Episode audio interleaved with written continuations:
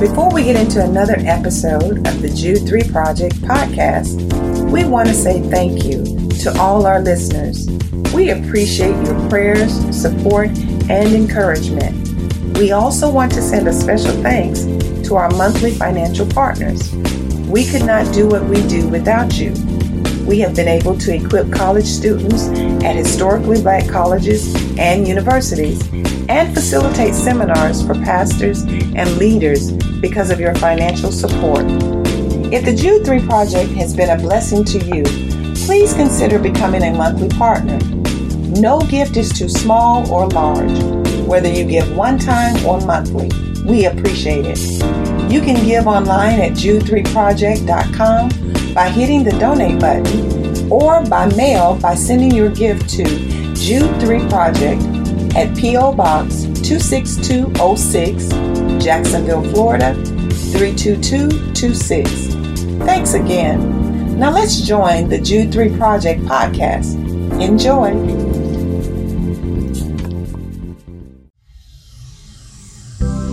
Hello, welcome to the Jude 3 Project podcast. I'm your host, Lisa Fields. I'm the founder of the Jude 3 Project.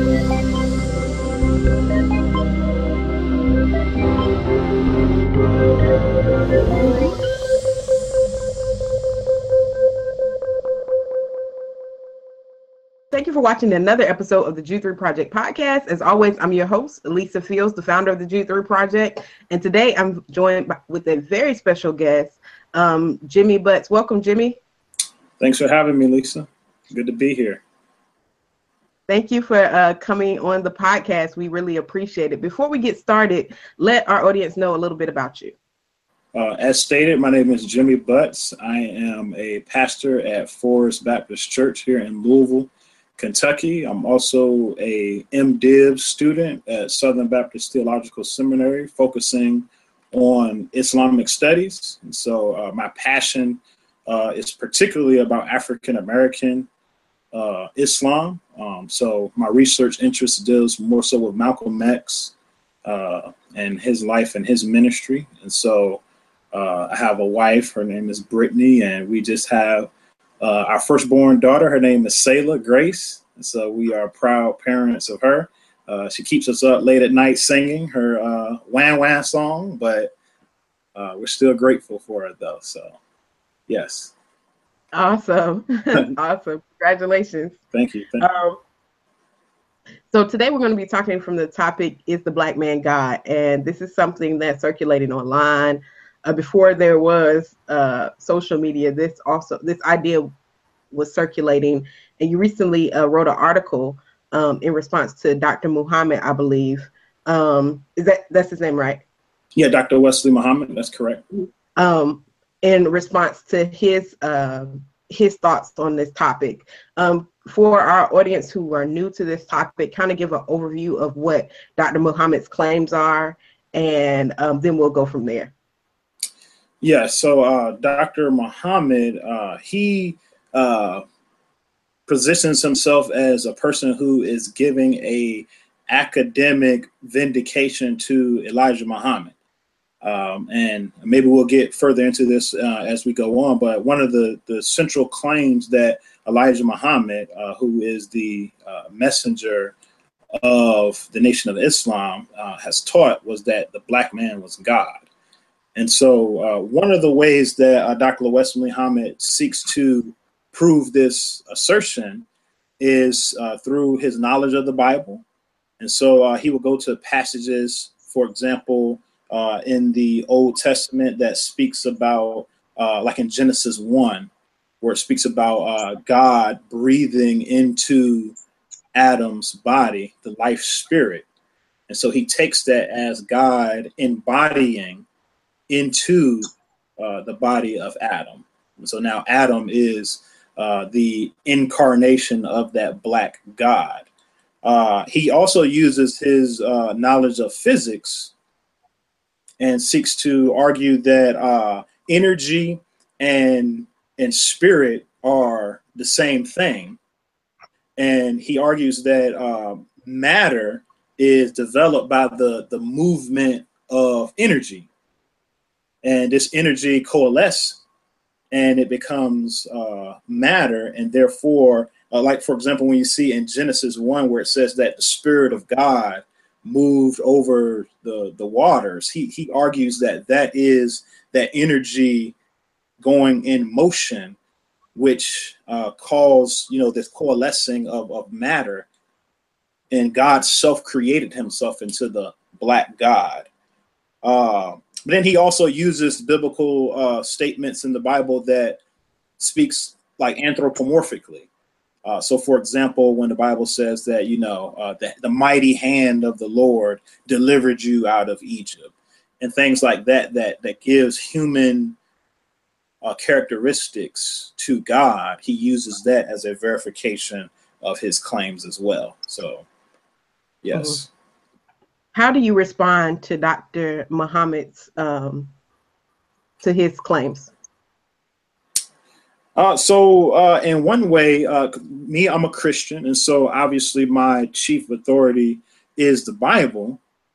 Uh, but one of the things that I try, I seek to do to to go within his own logic of his argument is he claims that this is a Afro-centered or African-centric uh, idea or ideology.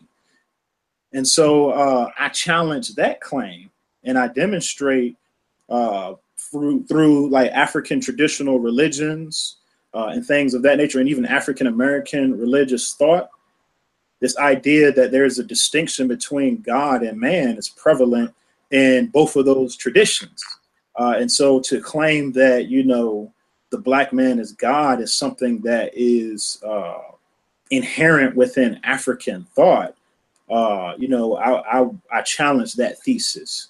Uh, also, I go into the idea that, uh, because as I said, the anthropomorphisms that he claims that are in the Bible, uh, I argue that there is a hermeneutical uh, justification for the reason why we oftentimes use human uh, characteristics in order to describe God. A God being totally outside of our ability to uh, uh, represent with with with the things that are are would be uh, giving honor to Him. Uh, we have to use we have to use the language that we have. So we have to speak in ways that uh, in analogy. And so, for example, the Bible speaks of God as Father. Uh, it, it, that doesn't mean that he necessarily like he birthed us uh, literally as we think of, but as a way to uh, give us an understanding of who God is. The Bible will refer to him as Father, and so uh, I use uh, you know Jewish hermeneutical assumptions that we find uh, in Jewish literature, as well as the Christian hermeneutical history history of how Christians have historically interacted with the anthropomorphic language in the Bible. And so that, that's where, you know, the heart of my argument in response to him lies. Mm-hmm. Yeah. Where does Jesus fit into all of this in in in Dr. Muhammad's mind? Uh, well, so he will use so for so to validate his argument even more, he will say something to the effect of, well, uh, what he is saying should not uh, be opposed by Christians because we already believe that Jesus is God himself. Uh, but the problem with that logic is that when we're when we're talking about the nature of God, we're not talking about so so when we think about Jesus, Jesus is Jesus became a man but he's not a man ontologically, or, or he's not a man within his essence. So uh, God the Son, uh, who lived in eternity past, uh, took on flesh. And so when we say that Jesus is a man, we're not speaking of his essence as being a man, but that he took on manhood. So that would that would still not validate his arguments, at least the way that he's trying to use them. Mm-hmm do they use the uh, Psalms passage um, to validate? I believe it's Psalms 82. Yes, yes, that's one of the favorite passages of people, you know, within the Nation of Islam and other movements that you know it says ye are gods uh, but um, when we look at the jewish understanding of that text uh, we see that, that that they understood that as, as as god being used as someone who was in a position to rule over them uh, so we even see this even with moses uh, when the Lord is speaking with Moses and his brother Aaron, he tells him that he will be like God to Aaron, and Aaron will speak to the people. Uh, but that doesn't mean that Moses was God. It just means that uh, Moses was the mouthpiece of God to the people of Israel. And so, uh, yeah, so I mean, we even see Jesus cite this uh, in the New Testament as well. So as a as a reference to uh, you know that that same passage. So yeah. Mm-hmm. And I think that's helpful for people to understand that that passage in Psalms is speaking of rulers, um, because I do see that circulating a lot um, in in regards to people using that as they are gods. It even has uh, crept into some of like word of faith movements when ah, the yeah. inspiration of speaking things into existence um, comes from the yeah. quote unquote God likeness of humanity. Um, yeah. And so I think it's important that we understand what that passage is really saying so we won't try to create things that are not there. Absolutely. Absolutely. Yeah, I, think I think um, it boils down to your hermeneutical approach to scripture. Uh, mm-hmm. As I read many of his books, so he, he's written many books. He he uh, he's he's definitely a very intelligent man. Uh, so I don't want to uh, you know try to portray anything else. But uh, as I read some of his books, uh, he takes certain passages of scripture that, if you isolate them, it can seem as if that's what it's saying, or, or, or it, it would seem that it would be consistent with his thesis. But the problem is, is that when we interpret scripture, we have to recognize that the scripture, the verses are, are part of a whole body of biblical literature. And so we have to ask ourselves, how, how is this consistent with other parts of the revelation of God as well?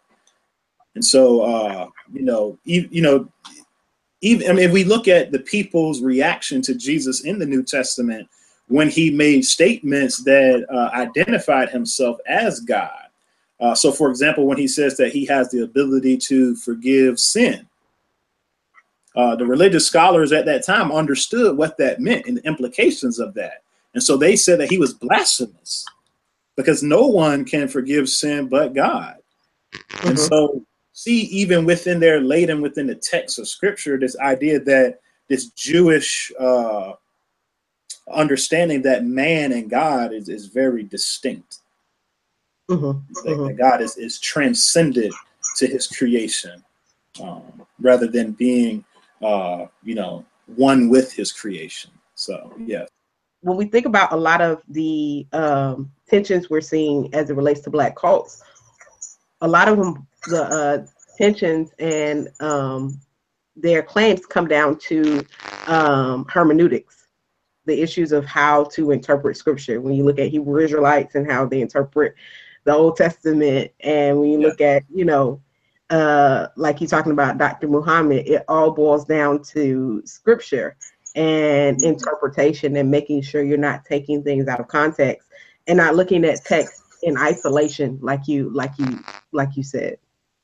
Absolutely. Because, yeah. because that's going to have a big big effect on how you how you interpret things, and especially if you have a bias looking into the text because of the external realities that are going on in our country that plays a big part in it. How have you seen those things play a part in in dr uh, muhammad's interpretation of the text yeah um when when we look at you know the the conditions that our country uh, is currently the, the, condition that our country is currently in, and uh, some of the things that we have seen historically, uh, you can understand this desire to uh, bring some type of dignity to a cast down people.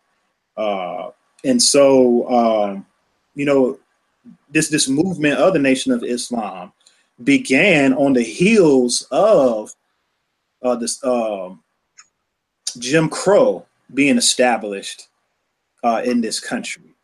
And so, so the slaves have been set free, and you know, then we have this time of Reconstruction, uh, where you see some, you know, relative uh, advancements in, in African American community. Uh, but then when you know they took the troops out of the South, uh, then we have this this terrorism uh, of those who formerly owned this particular group of people. Uh, so you get groups like the Ku Klux Klan coming and, and, and things like that. And so the Nation of Islam comes in, uh, you know, so first, well, first you see the uh, Marcus Garvey and his movement. Mm-hmm. Uh, then you see the Moorish Science Temple, which would be uh, the first uh, re, uh, expression of Islam, first rebirth of Islam within the African American community. Mm-hmm. Uh, and then you have the Nation of Islam come uh, after that. And so we see this continual grasp for uh, some type of dignity that the community that we live in, as far as the American community, the culture that we live in, uh, has denied us. And so, uh, this idea that the black man is God was used, in my view, as a psychological uh, bomb to the spirit of a downcast people. And so, uh, I don't think I, I, would think Wesley Muhammad he would probably disagree with that assessment. Uh, actually, I'm pretty sure he would. He would just say that you know the teaching that the black man is God is is just true. It's not you know just simply a bomb. Um, but we, we see that that this was was very important to him because that's one of the key aspects of his all of his books in some type of way are seeking to verify that one essential truth of the nation of Islam. And so it's very mm-hmm. important to him. Yeah. Mm-hmm. Uh, before we go, I think for somebody who hasn't really had interaction with the Nation of Islam, and they're hearing this episode, they're wondering, okay, what is the general premise of the Nation of Islam? What are their pillars? Um, mm. It's not like, um, you know, traditional um, Islam. It's it's very different. Um, could you give our our listeners, just who are listening and are intrigued by this, and say, I've heard of the Nation of Islam. I've seen them on the corner um, with their bow ties, and you know selling papers and stuff but i don't necessarily know what they believe um but they're like okay so i don't want them to just take away that they their whole premise is the black man is god because that is uh, that is a core but there's still other layers to their beliefs what would you give as an overview for just somebody who is is new to understanding this group? Yeah so uh essentially uh around the uh, beginning of the 20th century, a man by the name of Fard Muhammad uh, came on the scene, uh, and he was what some say was a, a silk peddler uh, who was selling some of his items in the uh, Detroit area into in the African American community, and uh, he was teaching that you know that the black man was God and that uh, you know that that the true religion of African Americans is Islam. And so that's another uh, strong emphasis that they would uh, seek to to position uh, to uh, present to us is that not only is Islam the right religion, uh, Islam is your natural religion. Uh, and they will point to some true statements, even from our history, because uh, scholars uh, argue that somewhere around 15 to uh, 30% of the African slaves that uh, came to the Americas were actually Muslim. Uh, and so uh, what they claim has some grain of uh, or some ring of truth to it. And so, so number one, Af- um, Islam is the the uh, natural religion of African Americans. Uh, Elijah Muhammad was one of uh, Muhammad's first students who uh, was who became to be his messenger, and so one of their chiefs chief authorities. Uh, so if we're thinking about their authority, is Elijah Muhammad, uh, and one of his main texts one of his main writings that he wrote many of his views in was a book called The Message to the Black Man by Elijah Muhammad. Uh, they also used the Bible and the Quran uh, you know, to, to some people's uh, surprise, they, they use the Bible, and oftentimes they quote the Bible uh, more than you know you would assume. Uh, if you listen to any of Farrakhan's uh, speeches, you'll hear him quoting from the Bible and the Quran interchangeably. Uh, but the but the fact of the matter is, it's it's based on the interpretation that Elijah Muhammad has given, and so he's still the ultimate arbiter of truth, even when it comes to the Bible and the Quran. Uh, so uh, they also believe that the white man is the devil. Uh, and they believe that he was grafted from a man by the name, or by a man by the name of Yakub, who supposedly was a black god who, through a series of birth control uh, practices, was able to isolate a gene within the black man in order to uh, create a lower self of the black man, which is the white man. Uh, and so, the, so the very nature of the black man is righteousness, uh, and the very nature of the white man is evil. And the only reason why we see the problems, so this would be their argument. The only reason why we see the problems that we do in the black community now is because our knowledge of self has been removed from us. So we don't know who we really are. So now we look into soteriology. The need would be uh, for us to be saved is to to get knowledge of self, to recognize that the black man is God and that the white man is the devil. Uh, and from that, you know, they have a series of other uh, you know, uh, practices uh, and and a whole form of ethics and things like so they don't eat pork similar to traditional Muslims and and so uh, yeah, yeah, yeah. I think that was a good good overview for for those who who have no no real understanding of what uh, those in the the nation believe and ascribe to. And I think it's important that um, I think that we understand that sometimes, as you were saying, like a lot of this is birthed out of oppression. And uh, I heard Sho Baraka said something something a while ago that stuck with me. We shouldn't fight um, oppression with oppression, or no, we shouldn't fight mm-hmm. supremacy with supremacy. And so, um, this idea of we think because oppression has we have experienced oppression and we have experienced people saying we're less than, the response sometimes is to say, well, they're less than. But the gospel says, mm-hmm. no, we're all equal. Um, so, yeah.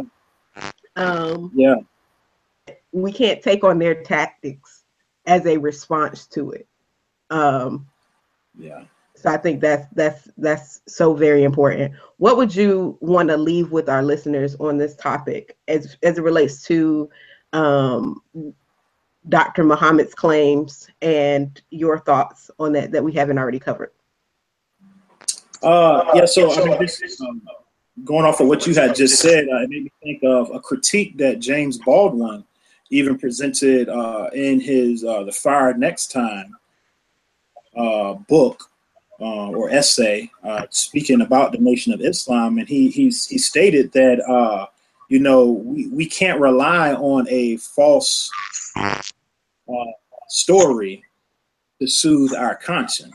Uh, in essence, like like we, we can't uh, because we have endured oppression. It doesn't mean that we have to grab hold of uh, imaginary history.